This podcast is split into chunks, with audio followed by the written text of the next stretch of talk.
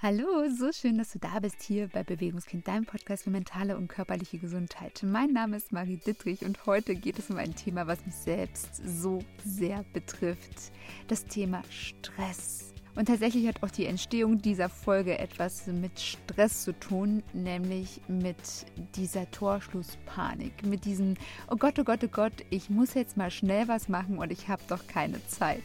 Was es damit auf sich hat, erzähle ich dir gleich nach dem Intro, denn heute geht es letztendlich darum, wie wir da rauskommen. Was wir tun können, wenn wir in so einer Stressspirale drin sind, wenn wir merken, wir verlieren den Halt, weil gerade irgendwie im Außen alles zu viel ist.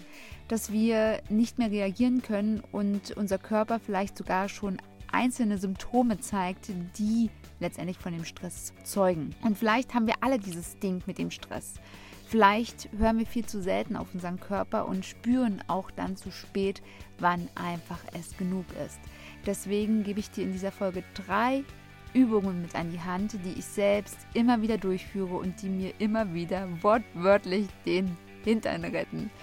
So, in diesem Sinne, lehne dich zurück und entspanne dich ganz gleich, wo du gerade bist. Ich wünsche dir ganz viel Spaß beim Lauschen dieser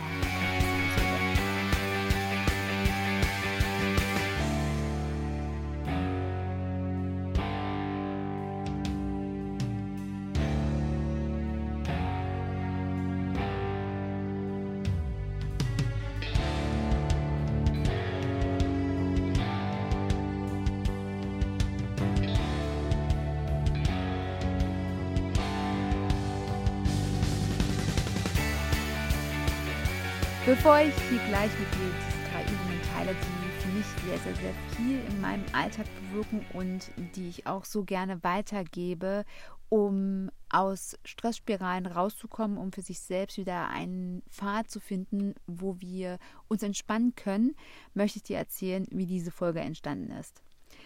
Das ist mir wirklich noch nie passiert muss man dazu sagen, ist mir noch nie passiert und hat mich so ein bisschen aus dem Gleichgewicht gebracht. Ich habe letzte Woche einen Podcast aufgenommen mit einem Interviewgast und habe mich sehr gefreut über die Folge. Und tatsächlich habe ich mich auch verlassen, dass ich diese Folge heute hier bringen kann. Habe zwar noch andere Folgen geplant, die sind aber ganz speziell so in einer Reihenfolge, also in einer Serie, so dass diese schon fest verplant waren. Also ich hatte für diese Folge keinen Ersatz. Und der Interviewpartner hat mir dann tatsächlich einen Tag später gesagt, dass er nicht möchte, dass das Interview ausgestrahlt wird. Die Gründe sind jetzt an der Stelle gar nicht wichtig. Letztendlich war es so, dass ich einfach nichts hatte. Ich hatte keinen Ersatz.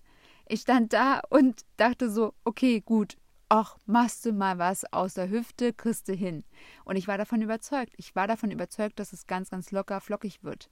Ich habe mich dann hingesetzt und habe ein paar alte Fragen rausgesucht, die vor ein paar Wochen mir zugesendet wurden, beziehungsweise die auch mir über Instagram gesendet wurden und dachte, ich mache so ein QA, ganz locker, flockig und ja, das habe ich dann auch aufgenommen. Als ich dann so mir die Folge nochmal quer gehört habe, Musik runtergelegt habe, weil das mache ich auch alles noch selbst, habe ich dann so gespürt, oh mein Gott, das hört sich so an, als wäre es die Notlösung. Das hört sich so richtig, richtig unentspannt an. Und da habe ich es dann auch gemerkt. Ich habe dann richtig gemerkt, wie mein Kiefer so leicht verspannt ist, wie die Muskulatur in meinem Gesicht verspannt ist. Habe auf einmal gemerkt, dass meine Zähne mir wehtun, was bei mir immer ein Zeichen ist, dass ich zu viel Stress habe. Und habe insgesamt auf einmal so eine Müdigkeit gespürt in mir. Da habe ich richtig gemerkt, wie ich in mir so ein bisschen zusammensacke, als ich wirklich gespürt habe, du hast es nicht gemerkt. Du hast nicht gemerkt, dass du anscheinend die ganze Zeit schon sehr am Limit gelaufen bist und jetzt ist eine einzige Sache passiert, die normalerweise jetzt kein großes Problem darstellt, aber die bringt dich jetzt aus dem Gleichgewicht. Und jetzt musst du hinschauen. Das war der größte Faktor. Ich habe es gespürt und musste hinschauen. Was habe ich gemacht? Ich habe sofort alles stehen und liegen lassen, habe tatsächlich den Laptop zugeklappt, habe aufgehört, an der Folge zu arbeiten und habe mich um mich selbst gekümmert. Und ich habe da verschiedene Techniken für mich, die funktionieren. Ich habe eine Art Liste, die mittlerweile zwar nur noch in meinem Kopf besteht, aber die irgendwo noch rumliegt, weil ich sie irgendwann mal aufgeschrieben habe, mit Techniken und mit wichtigen Dingen, die mir helfen, um wieder ins Gleichgewicht zu kommen. Und diese Liste kann ich abrufen, wenn es mir nicht gut geht. Und mir ging es da nicht gut. Ich habe es bloß nicht gemerkt. Ich habe es zu spät gemerkt. Und vielleicht war es auch wichtig, dass es alles so kommt, weil sonst hätte ich es wahrscheinlich erst viel, viel später gemerkt. Und wer weiß, in welchem Zustand ich dann gewesen wäre. Aber kommen wir mal zurück. Ich habe also alles stehen und liegen gelassen und habe angefangen, für mich Techniken durchzuführen, die mein Nervensystem beruhigen, die mich beruhigen und die mir dabei helfen, wieder in den Einklang zu kommen. Und wie ich schon sagte, gibt es da viele, viele, viele, aber es gibt so drei, die immer funktionieren. Also ganz gleich, wie schlecht es mir geht oder wie schlecht es auch Klientinnen ging, wenn ich diese Übungen bei mir oder auch bei anderen angewendet habe, dann wurde es gleich etwas besser. Und diese Techniken wirken ganz sanft und man hat so das Gefühl, dass es gar keine große Sache ist, aber sie gehen sehr, sehr, sehr, sehr tief. Deswegen möchte ich heute mit dir in dieses Thema einsteigen, weil ich auch gemerkt habe, und das ist das Verrückte daran, kurz nachdem ich diese Erfahrung gemacht habe, schrieb mir auf einmal eine liebe Freundin und hat mir sozusagen ins Herz gesehen, weil ihr ging es ähnlich. Auf eine andere Weise, aber auch ihr ging es gerade nicht gut. Und da dachte ich so, okay, das Thema ruft dich, das Thema ruft dich. Also, was durfte ich machen? Ich durfte wieder in meine Kraft kommen. Und heute habe ich zu diesem Thema so ein bisschen eine Übersicht erstellt und nehme jetzt für dich diesen Podcast auf. Bevor wir in die drei Übungen reingehen, ist aber wichtig, Stress zu verstehen, dass wir die Anwesenheit von Stress verarbeiten können. Also unser Körper hat gegen Stress Mechanismen, die er auffährt, um damit zurechtzukommen. Und es ist wichtig, weil tatsächlich das ein Überlebenssystem ist. Ist also ein System, was von unserem Gehirn unwillkürlich, also wir können das nicht irgendwie steuern, das wird einfach gemacht, ausgelöst wird. Und wenn wir anfangen, in eine Stresssituation reinzukommen, setzt unser Körper Hormone, wie zum Beispiel Adrenalin und Noradrenalin frei. Und diese beiden Hormone bewirken beispielsweise, dass sich die Bronchien weiten, dass der Blutdruck und der Blutzucker ansteigen. Das ist alles wichtig, dass wir in Aktionsbereitschaft gehen. Also es könnte jetzt sein, dass ein böser, böser, böser Säbelzahntiger vor der Höhle sitzt und wir gleich losrennen müssen. Und dann brauchen wir das. Deswegen sind diese Hormone wichtig. Weil letztendlich sind wir Tiere. Tiere, die verschiedene Reaktionsmechanismen durchführen müssen. Das Ding ist nur, wir brauchen sie nicht mehr in der Art und Weise, wie sie einmal gedacht waren. Also es wird kein Tiger vor der Türe sitzen und wir müssen auch nicht vor dem wegrennen sondern bei uns sind es dann tendenziell die To-Do-Listen, der Chef, der, an, der uns anschreit, die Kinder, die Familie, sämtliche Dinge, die da draußen sind und dann noch die ganzen Dinge, die wir uns selbst zuführen, der ganze mediale Stress, sämtliche Betäubungen und so weiter und so fort. So, kommen wir mal zurück. Was passiert noch im Körper? Ein weiteres Hormon, was der Körper ausschüttet, ist Cortisol. Hast du vielleicht schon einmal gehört? Und dieses Cortisol wird natürlich auch freigesetzt, um gewisse Mechanismen anzustoßen. Beispielsweise, um den Gehirnstoffwechsel zu erhöhen. Und hierbei passiert nämlich eins, wir geraten in Alarmbereitschaft. Wir sind auf einmal ganz wach und wir sind im Moment. Was dazu führt, dass viele Menschen unter Stress besser arbeiten können. Und das sogar bevorzugen, weil sie sonst nicht so richtig aus die Puschen kommen.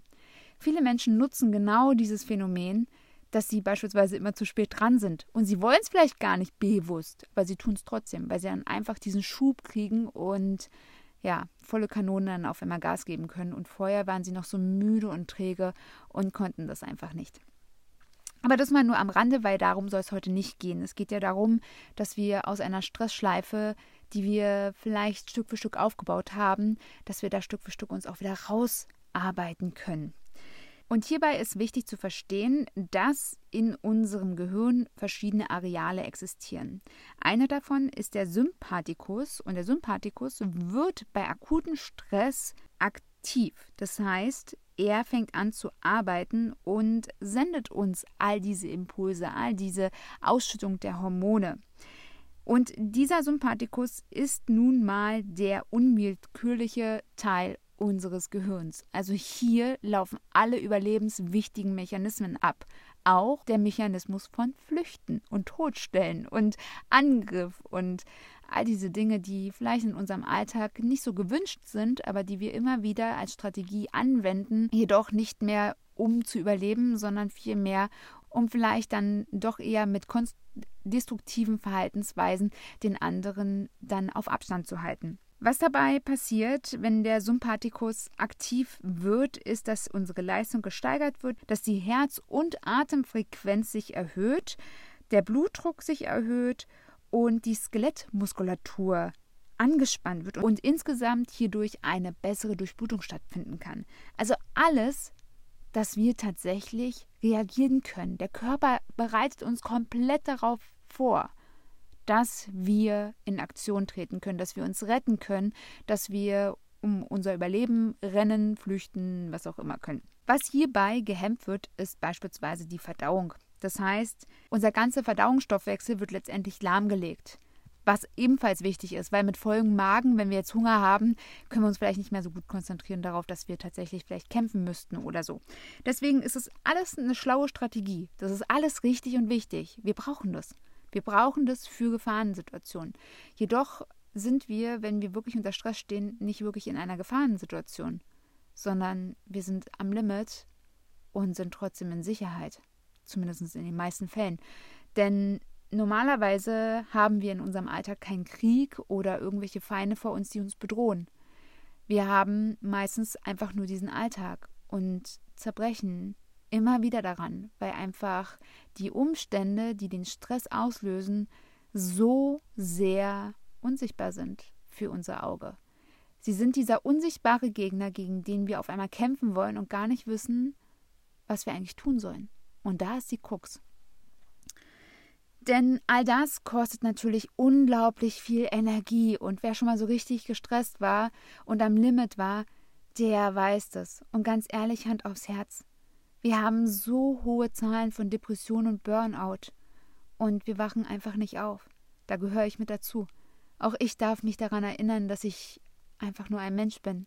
Ich habe nur 24 Stunden am Tag und ich bin eine Mutter, ich bin Frau, ich bin so viel. Und ja, wenn es mal viel wird, darf ich mich daran erinnern und darf letztendlich für mich sorgen und nicht nur davon predigen. Im Übrigen. Denn was dauerhaft passiert, ist, dass die Erschöpfungszustände und die Spannung immer höher werden. Das heißt, der Körper wird dann auf einmal mehr Energie verlangen. Wir bekommen Fressanfälle, also diese Heißhungerattacken, die wir dann ganz plötzlich haben. Gleichzeitig ist unsere Verdauung weiterhin gehemmt. Das heißt, es kommt eventuell zur Gewichtszunahme.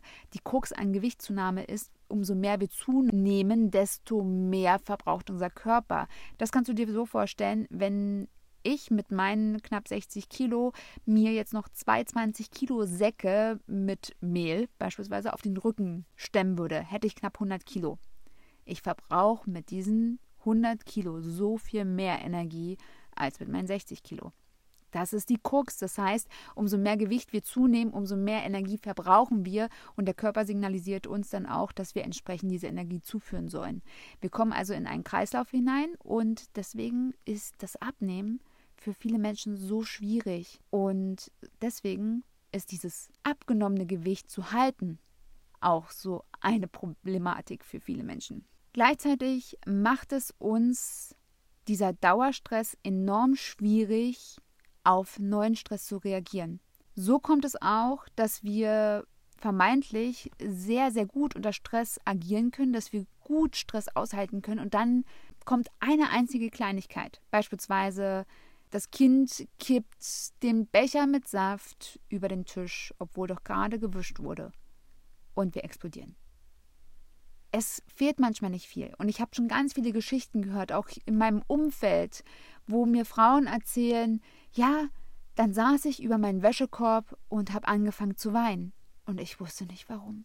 Ich konnte nicht mehr aufhören. Es lief und lief und lief.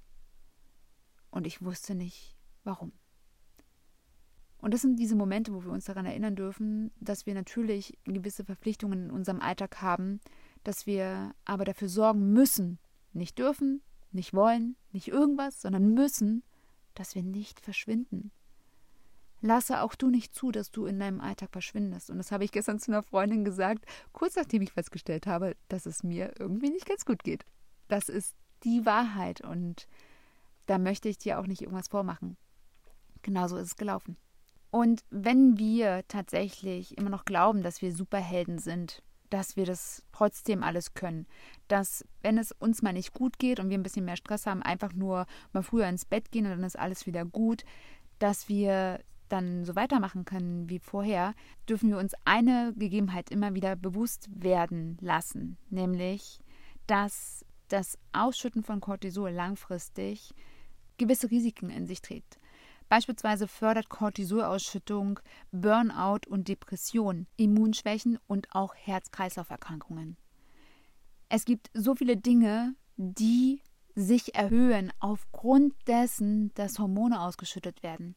Und das, weil wir in den Fluchtangriffs- oder Todstellmodus gestellt werden, weil wir reagieren müssen auf eine Bedrohung, die unsichtbar immer wieder in unser Gesicht klatscht. Und die Strategie, die unsere Gesellschaft ja so groß werden lässt und ja von allen Seiten tönt, ist ja die Entspannung auf Knopfdruck. Lad dir eine App runter und meditiere, fahre einmal im Jahr für ein Wochenende in den Wellnessurlaub und alles wird gut. Die Wahrheit ist, dass so viele Menschen letztendlich das ganze Jahr über sich enormen Stress aussetzen, um dann vielleicht für zehn Tage in das All-Inclusive-Hotel zu fahren, um da irgendwie versuchen, irgendwie all das wieder gut zu machen, um dann wieder zurückzufahren und innerhalb von drei Sekunden wieder genau da weiterzumachen, wo sie aufgehört haben. Diese Entspannung auf Knopfdruck funktioniert nicht. Und auch wenn wir uns noch so sehr einreden, es ist die Wahrheit, dass wir letztendlich damit nicht weiterkommen. Und wir sehen es überall. Die Menschen können so häufig nicht mehr. So häufig explodieren Menschen und sind einfach wortwörtlich ausgebrannt, haben keine Kraft mehr, keine Energie mehr und machen sich den ganzen Tag Sorgen, fahren eine Runde nach der anderen auf ihrem Kettenkarussell der Gedanken und ja, kommen da einfach nicht mehr raus. Und ich kann dir sagen, du kannst es auch anders machen. Und auch wenn ich immer wieder in meine eigene Stressfalle hineintappe, habe ich mittlerweile für mich so viele Techniken und Tools zusammengestellt, dass ich für mich immer wieder dann sage, hey, jetzt hast du es wieder gemerkt und jetzt komm mal da raus. Das tut dir nicht gut und dafür ist dein Leben auch nicht da. Dein Leben ist da, um glücklich und gesund zu sein und dafür darfst du etwas tun. Auch du. Denn Stresstoleranz haben wir tatsächlich im Laufe unseres Lebens erlernt, wir haben sie uns angeeignet, wir können sie aber auch verändern. Wir lernen Stresstoleranz ab unserer Entstehung im Mutterleib. Das heißt, sämtliche Einwirkungen vom Außen, also im Mutterleib sind es ja noch Geräusche und Hormone und so weiter und so fort von der eigenen Mutter. Und wenn wir dann geboren werden, sind das sämtliche Einflüsse, die auf uns einwirken. Nun ist es so, dass gerade in der heutigen Gesellschaft, und ich will das auf keinen Fall irgendwie verurteilen, aber es ist leider so, dass viele Kinder einfach nichts mehr dürfen. Viele, viele Eltern haben bereits schon eine ganz, ganz geringe Stresstoleranz aufgrund dessen, dass sie einfach viel leisten müssen in ihrem Alltag, dass sie vielleicht es selbst auch nicht gelernt haben, dass sie genau diese Mentalität einfach mitbekommen haben als Kinder. Und es ist so, dass so viele Eltern Angst haben. Also nicht vor wirklich Ängsten, wo man mit dem gesunden Menschenverstand sagt, ja, das ist vollkommen richtig, sondern ich sehe so häufig Eltern, die Angst davor haben, dass ihr Kind, wenn es gerade vielleicht so zwei, drei ist, alleine eine Treppe runterläuft. Dass sie Angst davor haben, dass ihr Kind beispielsweise auf den Baum klettert oder einfach mal, mal alleine etwas probiert. So Kleinigkeiten, so richtig Kleinigkeiten, so was die Kinder einfach mal lernen dürfen, dass sie barfuß über einen Weg laufen und selbst entscheiden dürfen, ob das weh tut an den Füßen oder nicht, dass sie einfach mal über eine Wiese laufen dürfen, dass sie Dinge anschauen dürfen und so weiter und so fort. Das ist in der heutigen Zeit selten geworden, habe ich festgestellt. Und ich verstehe das vollkommen. Denn ich habe, ja, ich habe das auch schon öfter mal erzählt, ich habe, als meine Kinder noch kleiner waren, immer eine wunde Lippe gehabt, eine Unterlippe, weil ich mir immer auf die Lippe gebissen habe. Immer dann, wenn meine eigenen Ängste einfach so groß geworden sind, ich aber meine Kinder nicht damit beeinflussen wollte, dass ich Angst habe vor Dingen, die letztendlich einfach eine gute Erfahrung sein können für sie. Ja, waren schwer schmerzhafte Ereignisse. Ich habe mittlerweile auch eine kleine Narbe auf der Innenseite, und immer wenn ich so mit der Zunge über diese Narbe fahre, dann denke ich an meine Kinder und an ihre schöne Kindheit, wo sie viele, viele Dinge einfach lernen durften. Wie gesagt, ich will es nicht verurteilen und aufgrund dessen, was wir in unserer Kindheit lernen, was wir tun dürfen, welche Erfahrungen wir machen und das natürlich negativ und positiv, entsteht unser Stresstoleranzfenster. Und dieses Fenster kann ganz eng sein, das kann ganz weit sein. Es gibt auch Kinder, die einfach ein zu großes Stresstoleranzfenster haben, die absolut überhaupt keine Hemmschwelle haben. Gibt es auch zu Genüge. Wir haben aber auch viele, viele Kinder, die einfach gar keine Stresstoleranz haben. Also wo letztendlich von außen nur ein Kieselstein umfallen muss, die dann sofort wirklich komplett zerstört sind. Und ich spreche jetzt nicht von kleinen Kindern, die vielleicht noch lernen dürfen, mit Emotionen umzugehen, sondern ich spreche dann schon von diesen Kindern, die dann ins jugendliche Alter übergehen. Und ja, auch die jungen Erwachsenen und auch wir Erwachsenen gehören dazu letztendlich. Vielleicht sind wir auch alle noch diese Kinder in uns. Ich zumindest habe ein ziemlich großes Kind in mir. so, reden wir mal von mir. Auch ich habe so viele Jahre und ich mache das ja bis heute, arbeite ich daran, weil ich immer wieder Herausforderungen habe mit meinen Gefühlen. Also mein Stresstoleranzfenster ist tatsächlich relativ klein. Auch wenn ich nach außen immer so stark wirke und das auch immer noch ja immer aufrechterhalten möchte, ist es tatsächlich so, dass mein Stresstoleranzfenster nicht unbedingt immer das stabilste war in meinem Leben. Es gab eine lange Zeit, in der ich tatsächlich relativ anfällig war auf Stress. Bei jeder Kleinigkeit, wo der Stress zu viel wurde, hatte ich dann meine Essanfälle, ich habe immer wieder depressive Schübe gehabt und so weiter und so fort. Es gab Tage, da kam ich einfach nicht aus dem Bett und bin einfach in mir zerbrochen. Ich war so häufig, so oft krank. Also mein Immunsystem war so instabil, dass mich tatsächlich irgendwann meine Ärztin in jungen Jahren gefragt hat, ob das gespielt ist. Ob ich vielleicht einfach nicht zur Schule will. Aber mir ging es einfach nicht gut. Also ich habe mich wirklich krank gefühlt. Und mein Umfeld, die haben das dann immer schon so negativ belächelt, dass es mir sehr, sehr unangenehm zusätzlich war. Ich habe das nicht freiwillig gemacht. Denn ich habe nur negative Reaktionen darauf bekommen, dass ich stets und ständig krank war. Und auch das hat etwas mit diesem Stresstoleranzfenster zu tun.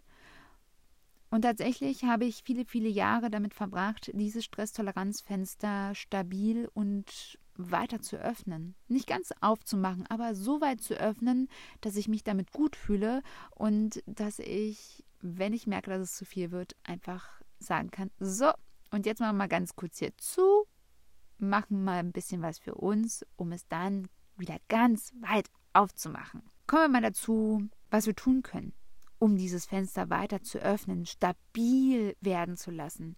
Wir dürfen das üben. Und das ganz liebevoll und sanft. Weil tatsächlich ist es so, wenn wir ein sehr kleines Stresstoleranzfenster haben, dass wir tatsächlich uns nicht überfordern dürfen. Überforderung führt langfristig gesehen immer zur Aufgabe und weniger ans Ziel. Wir dürfen liebevoll zu uns selbst sein und nicht so mit dem Kopf durch die Wand, auch wenn wir das ja in unserem Alltag so oft gelernt haben. Wir dürfen anfangen, neue Erfahrungen zu machen und diese Erfahrungen in unserem Körper wirken zu lassen, weil wir tun immer so, als könnten wir alles kontrollieren. Aber was ist denn mit unseren Hormonen? Merken wir das, wenn der Sympathikus auf einmal aktiv wird? Merken wir das, wenn Adrenalin, Noradrenalin und Cortisol sich so richtig schön suhlen in unserem Körper? Merken wir das? Wir können es nicht steuern. Wir können nicht bewusst irgendwo auf den Knopf drücken. Und wir können auch nicht irgendwie sagen, hier stopp, halt, jetzt reicht's ja. Wir können aber lernen, Stück für Stück unser Nervensystem zu beruhigen. Wir können anfangen, mit den Arealen in unserem Gehirn zu arbeiten. Und das geht über ganz, ganz kleine Übungen, über wirklich ganz sanfte Übungen, die uns dabei helfen können, uns wieder zu beruhigen und uns eins ganz bewusst werden zu lassen, dass wir sicher sind. Denn das ist das Gefühl, was bei allem mitschwingt. Wenn all das passiert, was ich bis jetzt erzählt habe, also von Anfang bis jetzt, dann fühlen wir uns unsicher. Wir fühlen uns in Gefahr, wir fühlen uns in Alarmbereitschaft. Wir können es nicht so richtig greifen, aber letztendlich ist es das. Es ist das Gefühl von Unsicherheit. Wir sind in Gefahr. Und da steigen wir jetzt ein in die drei Übungen, die ich immer mache, die mir so sehr helfen und die vielleicht auf den ersten Blick so simpel sind, aber die wirklich viel bewirken können. Wir brauchen also Sicherheit. Sicherheit, um uns zu beruhigen, um uns letztendlich zu signalisieren, hey, der Tiger ist weg vom Eingang. Ich habe auch den gesehen, dass der schon drei Straßen weiter ist. Wir können also uns entspannen und können jederzeit, wenn wir uns dazu in der Lage fühlen, wieder die Höhle verlassen. Der Tiger ist weg. Aber wie können wir das hinkriegen? Am einfachsten ist es, wenn wir in unserem Körper sind und wenn wir unseren Körper spüren wenn wir von all den Geschichten in der Zukunft, in der Vergangenheit, von irgendwo einfach wieder zu uns reinholen, in den eigenen Körper, in unser Zuhause.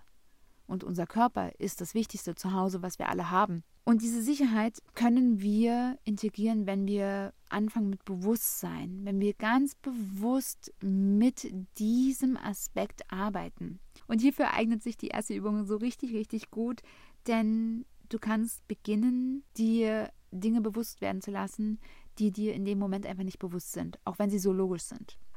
Und ich lade dich mal ein, dass du einfach mal mitmachst und dafür setzt du dich einmal aufrecht hin oder du stellst dich hin und stellst deine Füße in beiden Fällen ganz fest auf den Boden. Spür einmal in deine Füße hinein und spüre, ob du das Gleichgewicht gut verteilen kannst, also dass beide Füße das gleiche Gewicht deines Körpers tragen. Lass deine Hände entweder an den Seiten herunterhängen oder lege sie mit den Handflächen nach oben auf deine Oberschenkel. Und jetzt lässt du deine Augen ganz langsam durch den Raum wandern, von der Mitte nach links bis in den Augenwinkel und dann ganz langsam zurück zur Mitte, um dann nach rechts zu gehen. Versuche hierbei den Kopf ganz ruhig zu halten und den Blick ganz langsam durch den Raum wandern zu lassen. Mach das ganz langsam und immer wieder von der Mitte nach links, wieder zur Mitte nach rechts und wieder zur Mitte und so weiter und so fort. Du wanderst mit deinem Blick durch den Raum und wirst dir jetzt gleichzeitig ganz bewusst, wo sich deine Füße befinden. Spüre, dass deine Füße sicher am Boden sich befinden. Spüre den Boden unter deinen Füßen. Spüre den Boden unter deinem Körpergewicht. Und spüre, dass der Boden deinen Körper sicher hält. Lasse dieses Gefühl einmal sich in den ganzen Raum ausbreiten. Sehe mit deinen Augen währenddessen du weiterhin durch den Raum schwenkst? Welche Aspekte von Sicherheit existieren? Siehst du die Wände des Raums, wie sie fest und sicher um dich herum sich positionieren? Siehst du eine Tür? Spürst du den Stuhl, auf den du gerade vielleicht sitzt? Was gibt es in diesem Raum, was dich wissen lässt, dass du sicher bist? Sicher in diesem Moment, sicher in deinem Leben. Und du kannst diese Übung auch auf deinen Körper ausbreiten. Und es geht jetzt schon in die zweite Übung rein, indem du anfängst, ganz tief durch die Nase einzuatmen und über den Mund ganz langsam, so langsam du kannst, auszuatmen.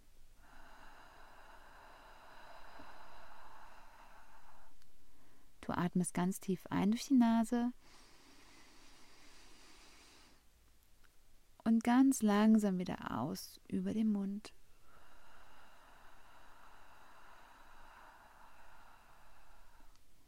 Du atmest weiter in diesem Rhythmus. Und ich möchte dir hier an der Stelle sagen, dass diese Atmung deinem zentralen Nervensystem die Information gibt, dass alles gut ist dass es sich entspannen darf. Und ich empfehle dir, diese Atemtechnik für mindestens 10 bis 20 Atemzüge fortzuführen und dann ganz langsam wieder zurückzukommen zu deiner normalen Atmung. Du kannst die Atmung auch verbinden mit einem Mantra. Zum Beispiel einatmen. Ich bin sicher. Ausatmen langsam über den Mund. In diesem Raum, in diesem Moment, in meinem Leben. Danke.